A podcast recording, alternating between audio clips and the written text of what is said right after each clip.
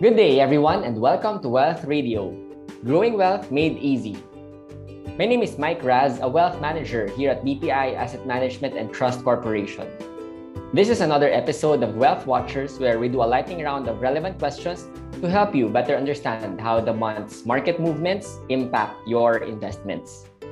Today, we are joined once again by our resident investment analyst, Mr. Daz Mercado, to discuss the main highlights for the month of December. Hey Daz, Happy New Year! Hi Mike, uh, thanks for having me again. Happy New Year to you and also to everyone listening. All right, so just like before, I'm gonna fire away with the questions. Let's begin. So Daz, uh, what do you think is the biggest development that happened in the month of December? So at, at the end of 2021, unfortunately, we're still talking about the COVID-19 pandemic. So in our previous episode, we touched on the Omicron variant, uh, but there were very limited information back then. So it might be good to discuss it in more detail today. Right, you're right. No, uh, and actually, from what I've read, initial claims about this new variant are that it is more transmissible. It can evade vaccine immunity more versus the other variants, mm-hmm. and those who are infected have mild symptoms only. Are these still the the case as of today? What I can say is that there are a lot of studies being done now uh, to confirm these claims, and there were already results from some of these studies. So, according to scientist uh, Hiroshi Nishiura of Kyoto University, the new variant is four times more transmissible than the Delta variant. Okay. And recall that the Delta variant uh, is twice as transmissible as the previous variant. So, imagine how infectious uh, Omicron is uh, compared to the initial variants. Right. He also added that uh, Omicron uh, escapes immunity built naturally and uh, through vaccines more versus other variants. So, at the same time, uh, the CDC or the Centers for Disease Control and Prevention uh, in the US stated that current vaccines are still expected to protect against severe illnesses and uh, hospitalizations and deaths uh, due to infections uh, with the Omicron variant. And the right. recent emergence of this variant actually further emphasizes the importance of vaccination and uh, boosters. Yes. Meanwhile, uh, the UK Health uh, Security Agency said individuals with Omicron are estimated to be 50 to 70% less likely to require hospitalization. Okay. However, they said that the analysis is preliminary and highly uncertain as of now. So, to sum it up, studies are still in progress now uh, by di- different agencies, uh, but so far uh, they point to the view uh, that uh, the new variant being more transmissible can evade immunity more versus other variants, and infected are less likely to be hospitalized versus other variants. But there are already deaths recorded due to Omicron. I see. But you know, at the very least, people infected are less likely to be hospitalized. But again, that doesn't mean that we should take this new variant lightly. That's right. US infectious disease expert Dr. An- Anthony Fauci uh, said that we shouldn't be complacent. So the mm-hmm. percentage of people hospitalized could be less uh, with Omicron variant, but if the total number of people infected spikes uh, because it's more transmissible, uh, which right. is actually happening now, uh, yeah. we'll still end up with more people in the hospitals.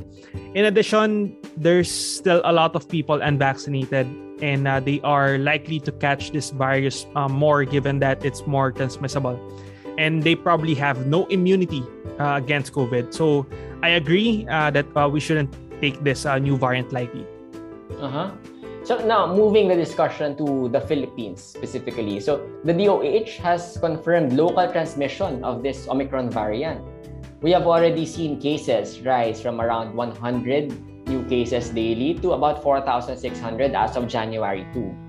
So, Daz, what do you think would be the implication of this new variant to investments? Sure. So this variant was actually detected on November 24 and the WHO named it Omicron and a variant of concern by November 26. So mm-hmm. when this news came out, markets have already reacted with equities globally dropping. So since then, equity markets have moved up and down after reports that it was less severe and as countries imposed uh, lockdown restrictions, especially in Europe. Right. So locally, uh, the PSEi went down for the past uh, three days uh, due to rising cases and the confirmation from the DOH of local transmission of the uh, of this new variant. And this has led to uh, the government uh, reimposing stricter quarantine restrictions uh, from alert level 2 to alert level 3 in many regions. Right. Economy wise, uh, it has yet to be seen, but likely global economic recovery, not just in the Philippines, will be challenged again.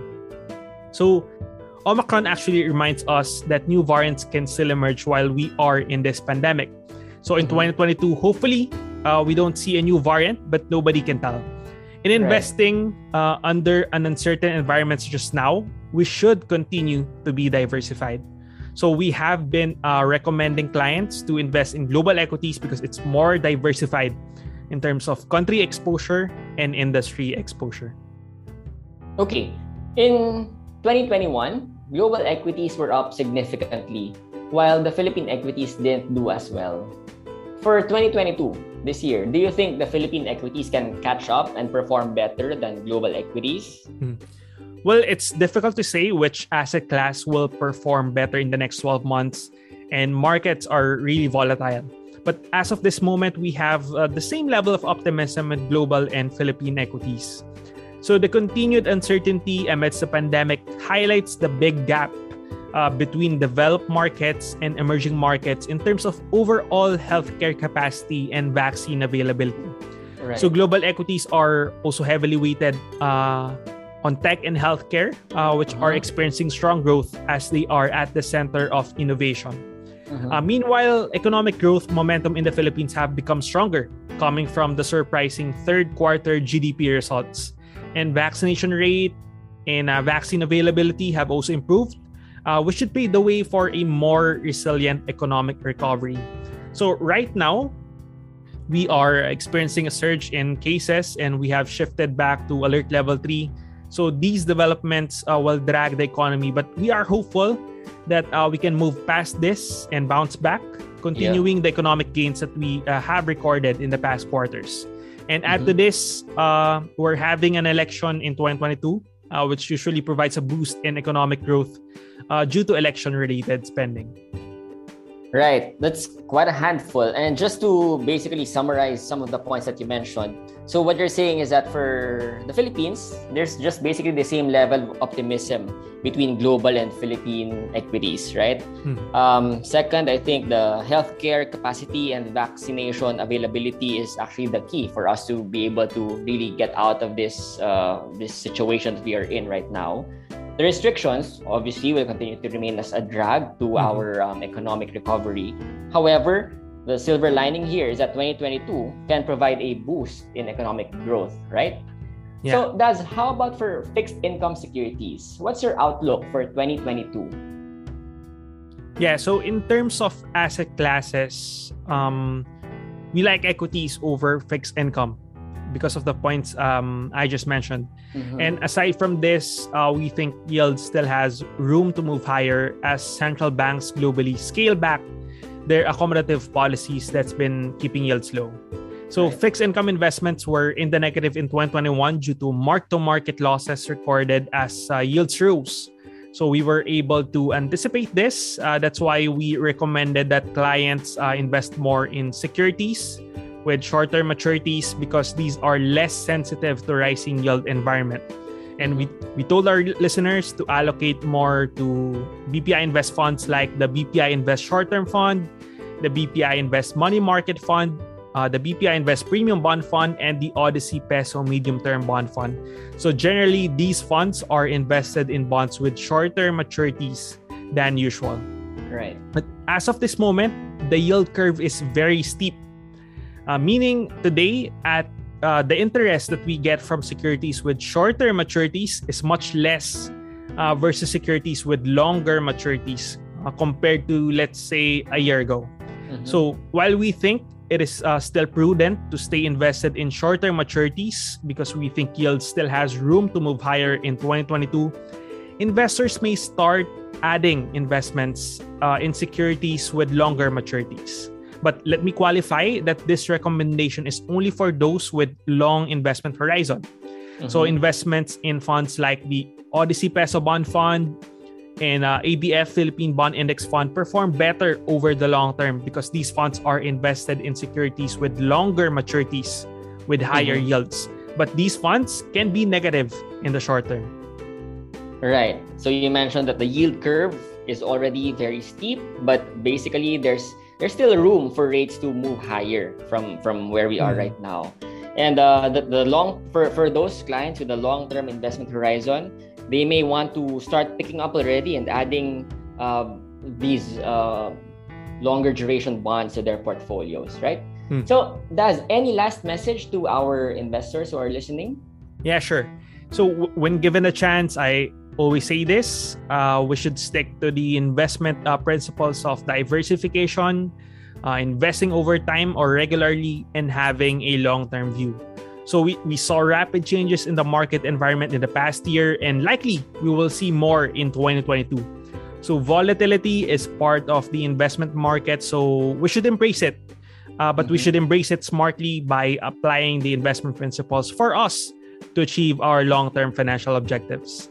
So that's all from me today. Uh, thank you, Mike, and uh, thank you everyone for listening. All right, there you have it. Thanks again, Daz, for your usual insightful take on the market. I hope our listeners were able to gain valuable information from this recap. If you have further questions or want to know more about any of our funds, send us an email at bpi underscore asset underscore management at bpi.com.ph and bpi underscore asset underscore management at bpiamtc.com.